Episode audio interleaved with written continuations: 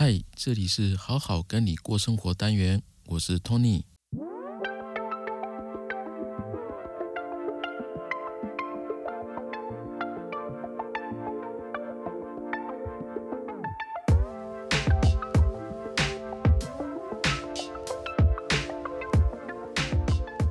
嗨，大家最近好吗？这一阵子哦，我迷上了 FB 上面看一个叫“铁蛋二国生活”的一个短视频的粉丝团。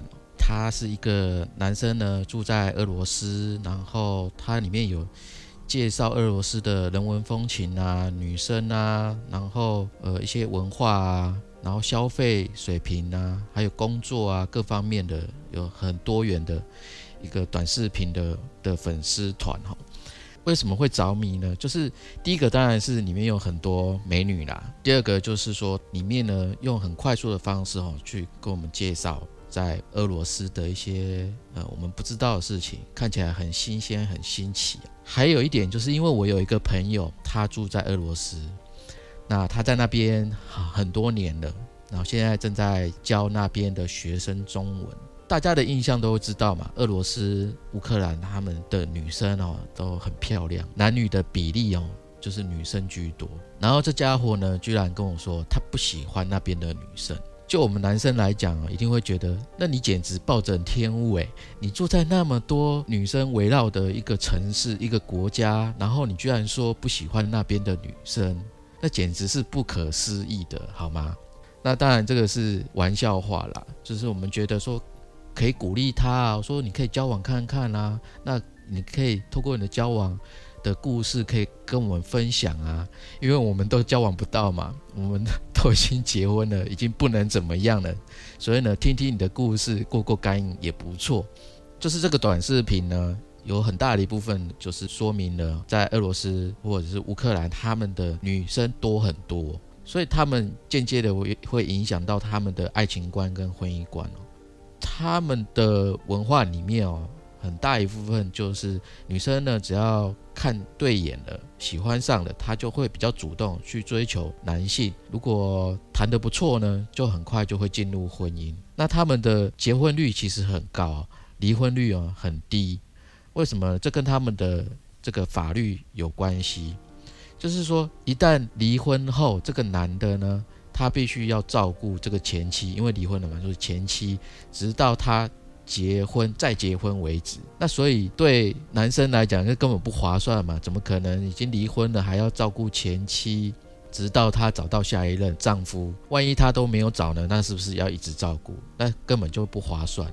所以他的结婚率高，但是离婚率就非常低。当然还有其他的原因呢。就是俄罗斯的男性呢，他们相对起来哈，也是比较追求稳定关系的。那讲到这个女生主动呢，就是我们今天要讲的这个主题。女生呢，如果遇到喜欢的男生，到底该不该追？然后要怎么追？女生到底能不能主动呢？又该怎么主动呢？哦，我觉得这是一个大灾问呢，没有什么什么一定的技巧或方法啦。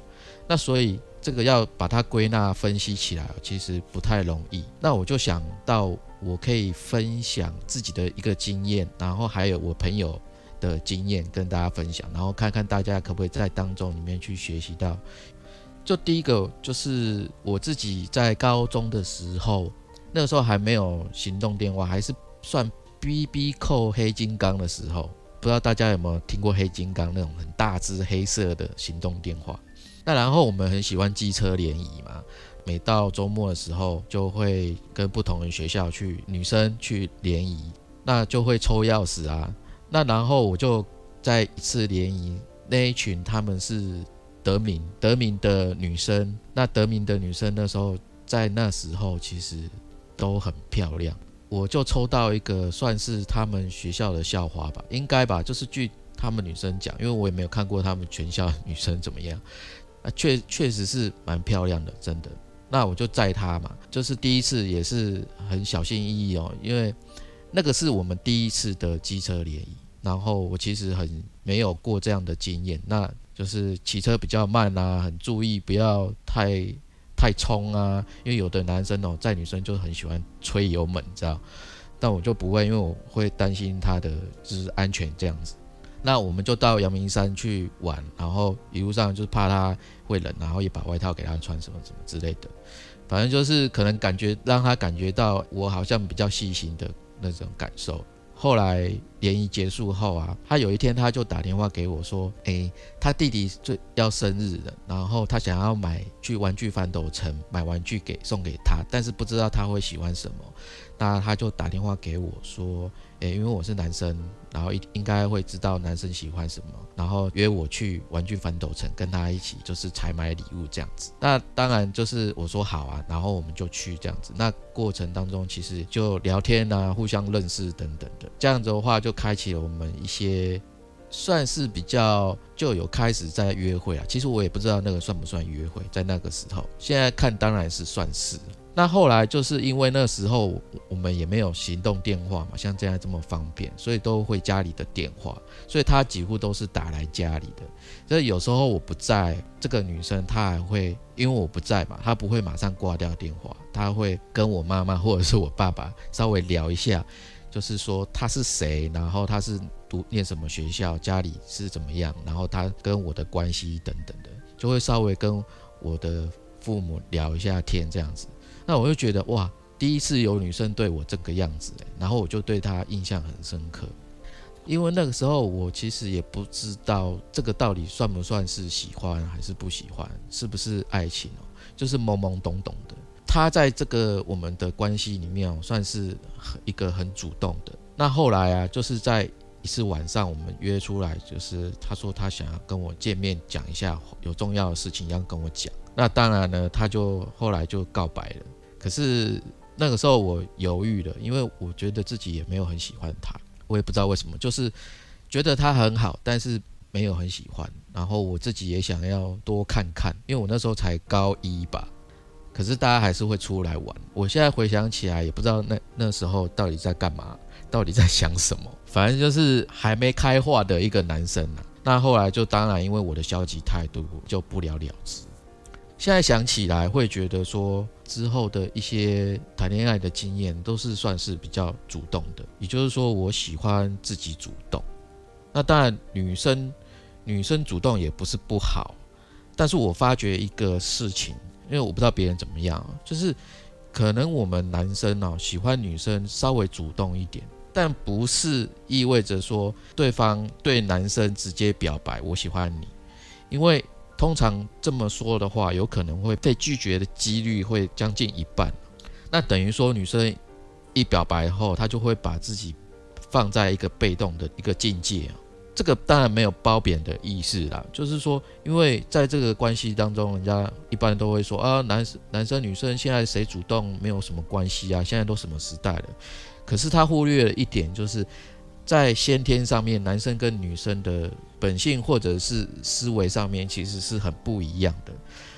男生在追求喜欢的事物上面哦，他是基本上还是算是一个主动者，尤其是在两性关系当中哦，男生通常是一个一个猎人，那可是他的猎物呢，如果主动送上门来，那他会觉得这个打猎的过程就没有意思啦，所以相对的，他会会觉得呃，这好像没有那么吸引他。就是他的本性上面，而不是说他不喜欢这个人，而是在他的本性，他的大脑会影响到他的决策。那所以，那女生怎么办？女生真的很喜欢这个人的话，她应该怎么办呢？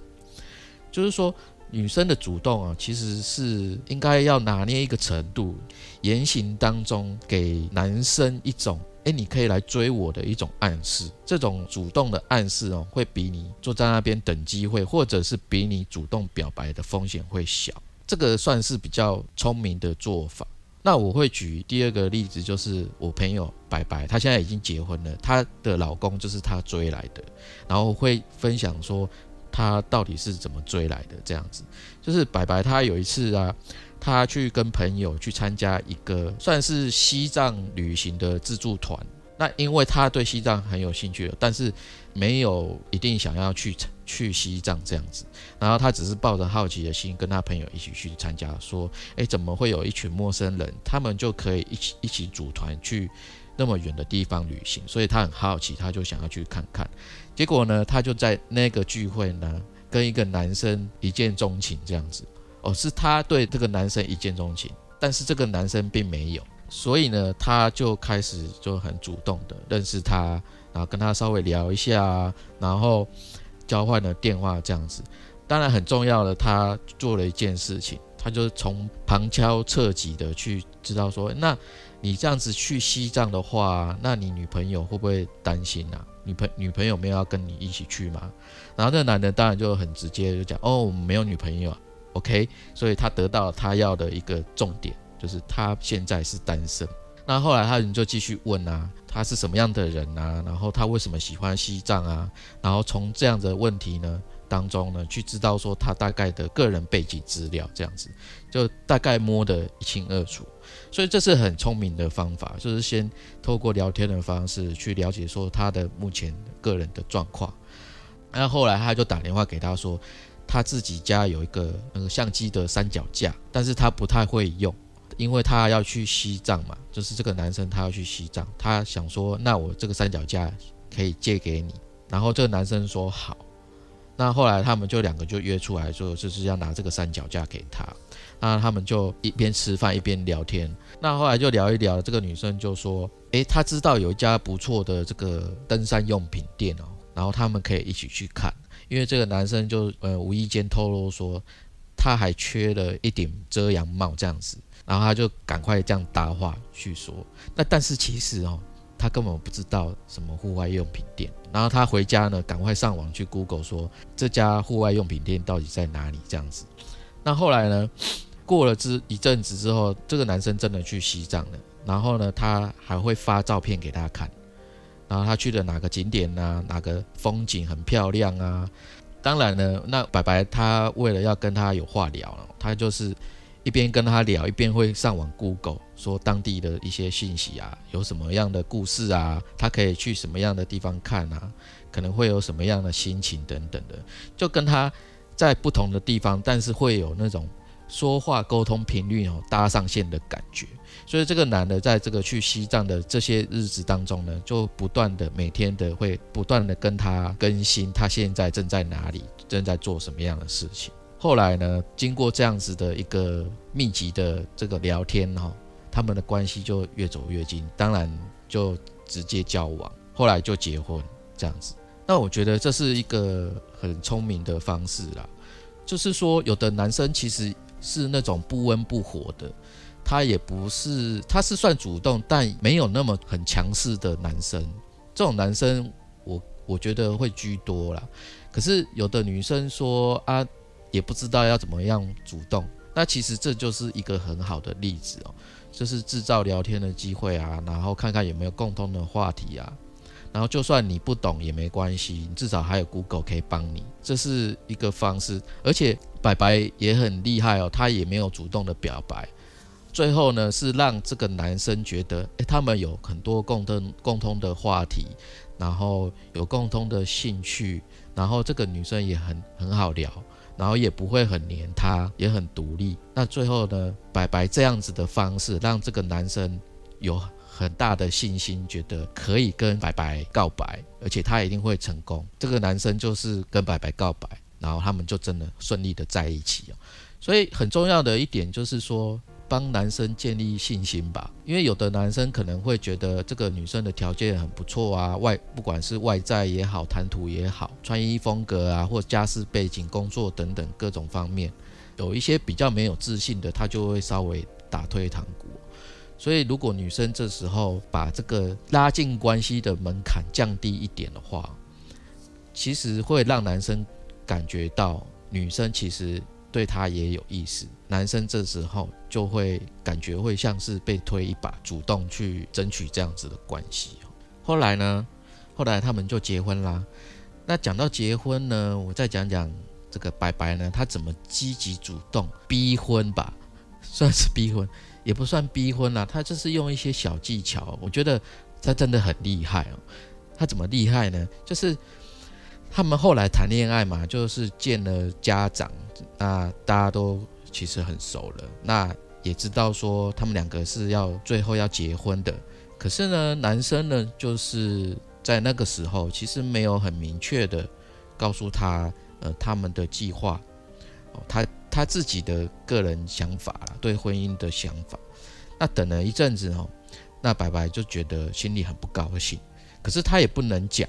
那有时候啊，即使像白白这样子独立自主、很聪明的女生哦，其实他们也，他像他这样子人，其实也会想要一种契约式的东西吧，他的内心才会比较安定踏实。那当然不是只是纸上面的结婚证书哦，而是一种口头，对方男生他有说出明确的说出。他内心的想法，他的结婚的一些看法跟计划，那我觉得这个才是重点。就是说，当时的她老公其实没有主动提这件事情，所以白白就很急。那后来她想了一个办法，就是他们有一个共同的朋友，他们有一天就一起去。这个朋友家，这个朋友他们也是一对夫妻。那对方呢是已经结婚很久了，可是对方只要一开口就吵架的夫妻就对了。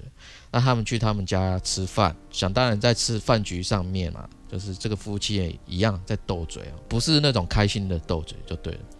那后来就饭局结束之后，他们开车回家的路上，爸爸就借题发挥，你知道？他跟他说：“我觉得结婚太可怕了，他们两个哦，结婚那么久了。”那之前还是高中同学，感情不好怎么能结婚呢？可是结了婚怎么会变这样子？我觉得不想结了。他一边说，一边其实内心在想：哼，我就是要给你一点压力，看你会怎么样。因为他很了解他，他是什么样的个性。最后呢，真的这个男生一听呢就急了，他就把车呢停在路边，然后开始给他做思想教育。他说。你别看人家这样子，他们是他们，我们是我们。然后白白呢就开始呢眼泪就掉下来哭，他其实酝酿很久了，他就开始呢去讲说他们白白跟她男朋友以前呢吵架的经验，他就觉得说以前我们吵架你就会光欺负我，一直跟我讲道理，那我其实我会害怕，那结婚这种事哈，我们之后再讲好了。他一边讲一边哭，然后一边在等说你到底什么时候要给我一个确定的答案。然后这个男的一听就急了，然后又见她哭，他就就讲了，真的，他说不行，你必须要嫁给我。那等什么什么什么时候呢？我们找你爸妈、我爸妈，我们一起商量个日子，把结婚这个事情办一办。白白听了，他就 就擦眼泪啊，假装说哎不哭了这样子，但是他心里面在偷笑，说嘿嘿嘿，终于说出口了。那后来当然他们就结婚，所以女生的积极主动有时候因为。这个男生，她老公真的是蛮直的啦，有点憨厚，可以这么说。但是人很好，那工作呢也不错，那对爸爸也很好。就是女生在积极主动，在关系上面，不管是爱情啊，或爱情到婚姻，就是在关系里面呢，我觉得是两个人的。如果有一方是真的比较被动的，那另外一方稍微要带一下，所以也不可能也是跟对方一样处于被动的地位哦。那这样两个被动呢，那刚当然关系就会变得比较冷淡，那事情呢就会悬在那里，你不会有下一步。所以女生主动没有什么不好，但是女生主动。就是可能在拿捏上面，就可能会像白白这个样子，保持一种积极，但是呢，最后的这关键的决定或者是重要的话，会让对方就是男生去说出来。那可能讲到这边，有些人会觉得啊，白白这样子这样这样的女生啊，是不是心机女？其实我觉得还好，不会，因为她的这些心机都是用在她想要为两个人的关系好。就一个男性的观点来讲，我觉得哇。白白这样的女生真的很聪明，因为她都是用在为对方好，为这段关系好，去花一点心思，动一点手脚。那我觉得这是一个好的积极主动，好的心机。所以其实无伤大雅。因为有的男生说真的，他们在感性上面或在关系上面的处理思维模式哦，真的跟女生是很不一样的。女生如果都一直处于期待或被动的话，其实会变成一种消极的关系，哈，其实也是不好的。喝一口水。后来啊，那白白她是算在爱情上面算比较积极主动的嘛？那反过来也有一种是处于完全被动的。有一天，白白他就突然敲我，他就问我说：“你们男生是不是都会把女生当做小女孩？”我就问他说：“哎，干嘛突然问这些话呢？”然后他就说：“他前一阵子啊，他有一个群，那是他们的高中同学会。那他一个高中的男同学就突然在群主跟大家宣布说我要离婚了，然后大家就哈哈，怎么回事？怎么突然这样子？因为他老婆好像是一个蛮漂亮的，然后很会打扮，也是一个完美，然后是全职太太。他算是那种小鸟依人型的。那这个他的高中同学男同学就说啊，就是因为这个小鸟依人的态度，让他他没办法再继续下去。他说结婚很多年了，他刻意把自己当成小女孩，怎样怎样，他开始去在这个群组里面去讲他遇到的一些生活上面的一些事情。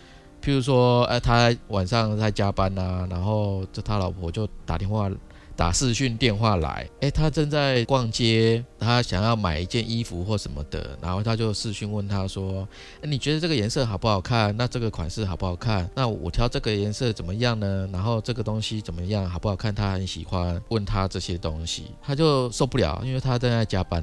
那他当然还有其他事啊，譬如说要去买菜。然后他就问他说：“哎，这个买这个葱好不好？买这个蒜好不好？买这个苹果好不好？买这个肉好不好？肉要买什么部位什么的，就什么都要问他这些小细节，让他受不了。他当然有时候也会发火，可是他一想到发火的经验哦，就是只要他一生气哦，对方就会开始哭，哭的话就是那种像小女生的那种哭，他就没办法，因为他要花更多的时间去安抚。他觉得说。”以前呢，刚交往的时候就是宠他、呵护他，顺着他的性子。可是他们已经结婚很多年，这个小小孩应该也该长大懂事了。可是他还是一样，因为他这个呢，自己呢也有累啊，有烦的时候，他也需要被人家爱，被人家疼。可是他没有，他回到家，他要照顾像女儿一样来照顾对方，所以他觉得自己很累，所以他那一天呢，就在这个群组里面说我要离婚了。那所以白白就问我这个问题啊，你们男生呢，是不是都是这样，喜欢把对方当小女生宠？我觉得男生的观点其实不是这样，诶，男生会喜欢的是成熟的女性，比较独立自主的，但是偶尔他会展现示弱的一面。不管是真的也好，或是故意的也好，偶尔呢有成熟，也会有可爱的一面。因为我们又不是要照顾宠物，也不是要当保姆啊。我觉得没有一个男生可以接受这样的方式一辈子。可能一开始谈恋爱热恋的时候可以，但是结走到婚姻就真的没有办法，因为那个相处是好几年，是要走很久的。所以如果女生，听到有男生哦愿意说那种我会把你当 baby，然后宠你一辈子，我觉得你听听就好。这种都是在还没到手，他用来哄你的，因为没有一个男生会娶一个女儿回家当老婆。后来白白就问我说：“那为什么有的女生会这样？”那我就分析给他听了。这是从心理技巧上面来讲，这是一种逃避的一种心态。这样的女生，她会觉得，呃，我是一个小孩。所以呢，对方必须对我负责，对我好。我做错事情都是因为我是小孩，所以你不能责备我。那你也必须呢，像父母给孩子最好的东西一样，把最好的东西都给我，不然呢，你就没有尽到一个做大人的责任。大致上都会有这样的心态。可是当然呢，这种两性关系呢，其实长久下来会有问题的。因为作为一个孩子，你就必须面对孩子必须要面对的处境，就是你必须依靠成人生活，就是你完全依赖对方来生活，你没办法独立自主。另外一个是，万一对方吵架啊，然后你会受伤，你是没有办法抵抗。所以女生用这样子的方式哦，去对长久关系是一种很大的风险。而且呢，如果走入婚姻，甚至有小孩。会连带着让小孩会产生心理一些问题。我举一个例子，有一个妈妈，她是同时扮演着太太跟女儿的角色，所以导致呢自己的小孩，她的女儿呢，在自己的家庭找不到位置。这个小女生九岁，她就有忧郁症了。妈妈怀她的时候呢，其实内心就不太能接受，就是有一个小孩要跟她争宠。直到呢，她出生之后。女儿呢，就交给外公外婆带，然后爸爸妈妈就一周见一次。后来在六岁的时候，他才被爸爸妈妈接回到身边这样子，然后开始上小学。可是呢，当然小小女生很开心，但是呢，痛苦也就来了，因为女儿来之后啊，那妈妈还是在爸爸面前撒娇，表现得像争宠的另外一个女儿一样。那这个做爸爸的其实也没有意识到，因为他长久以来就已经习惯了妈妈自己的太太这样子对他，他也一样的在宠自己的老婆。这个小女儿她看着爸爸妈妈这种恩爱的样子哦，而且顾不了自己的这种样子，她会觉得自己是多余的。甚至有一次啊，就是他们夫妻在卧室里面还锁起来。然后在里面打打闹闹啊，然后这个小女儿她居然搬了一个小椅子坐在门外，然后听他爸爸妈妈在里面，然后他自己在外面这个样子。他不知道爸爸妈妈为什么不叫他进去一起玩这件事情呢？对他来讲就是打击非常大。所以呢，时间呢一久，他的性格就越来越内向，越来越闭锁，最后越来越不爱说话。后来去找这个心理师的时候，这个妈妈还在哭，她觉得自己很无辜，说她其实对孩子很好啊，经常买这个买那个。那这个老公呢就在旁边安慰她，他们坐两人沙发，他们是坐在一起的。这个小女儿坐在单人沙发，坐在旁边，就一个 L 型这样子。但是呢，这个心理师说，他当时哦看到这个小女孩的眼神，看她爸爸妈妈的眼神了。他觉得嗯很孤独，虽然实际上只是一个 L 型的距离，但是他却觉得从这个小女孩的眼神当中看到了像是台湾海峡一样这么远的一个距离。大家听起来可能会很有画面，在两性关系当中一直扮演着小女生女儿的这种角色，其实不是一个很好的事情。所以以男性的观点来讲，真的平常。比较喜欢的是能够成熟、比较独立自主的女生，偶尔可以装装可爱，装装啊这个不懂，那个不知道，我觉得可以。但是如果每一次都这样，那真的只会伤害彼此的关系。其实经营一段关系，我自己觉得最重要的是交心啊，真正的交心，真正的对话，因为经营一段关系。不管是爱情也好，或者是婚姻也好，它不是很容易的事情。你可以把它想象成婚姻是一个生命体，它需要阳光、空气、水。那其实这些是基础的，呃，你可以把它想象成物质。物质之外呢，还要有心灵。心灵上面呢，就是两个人用心的呵护。所以这个呵护呢，就是两个人要一起维护。个人都处于一种积极的态度的时候，这个关系呢就会维持起来不那么辛苦。在小鸡心理学的第三十六、哎三十五集还是三十六集，找一个懂你的人那一集，也就是说，其实重点啊不是找一个懂你的人，而是你怎么看待关系因为人际关系里面从来都不是个人的问题，都是关系的问题。就是其实真正的意愿在于说，你自己是否是以合作的角度去看待关系的人，而不是只看待自己的需要。那当然，在经营一段稳定关系头是是如此。那么追求一段爱情、一段关系的时候，更是这样子。就是你在跟对方建立关系的时候，了解对方的需求是什么，然后去满足他的需求的时候，我相信对方会看得到你的这个用心。那我相信，自然而然你们自己就会走在一起。好，这是今天的分享。我们每周三晚上呢七点会发布新的一集。如果你很喜欢我们的内容，那也很认同，那就欢迎大家呢可以分享给你关心的人。那我们今天就到这边，谢谢大家，再见，拜拜。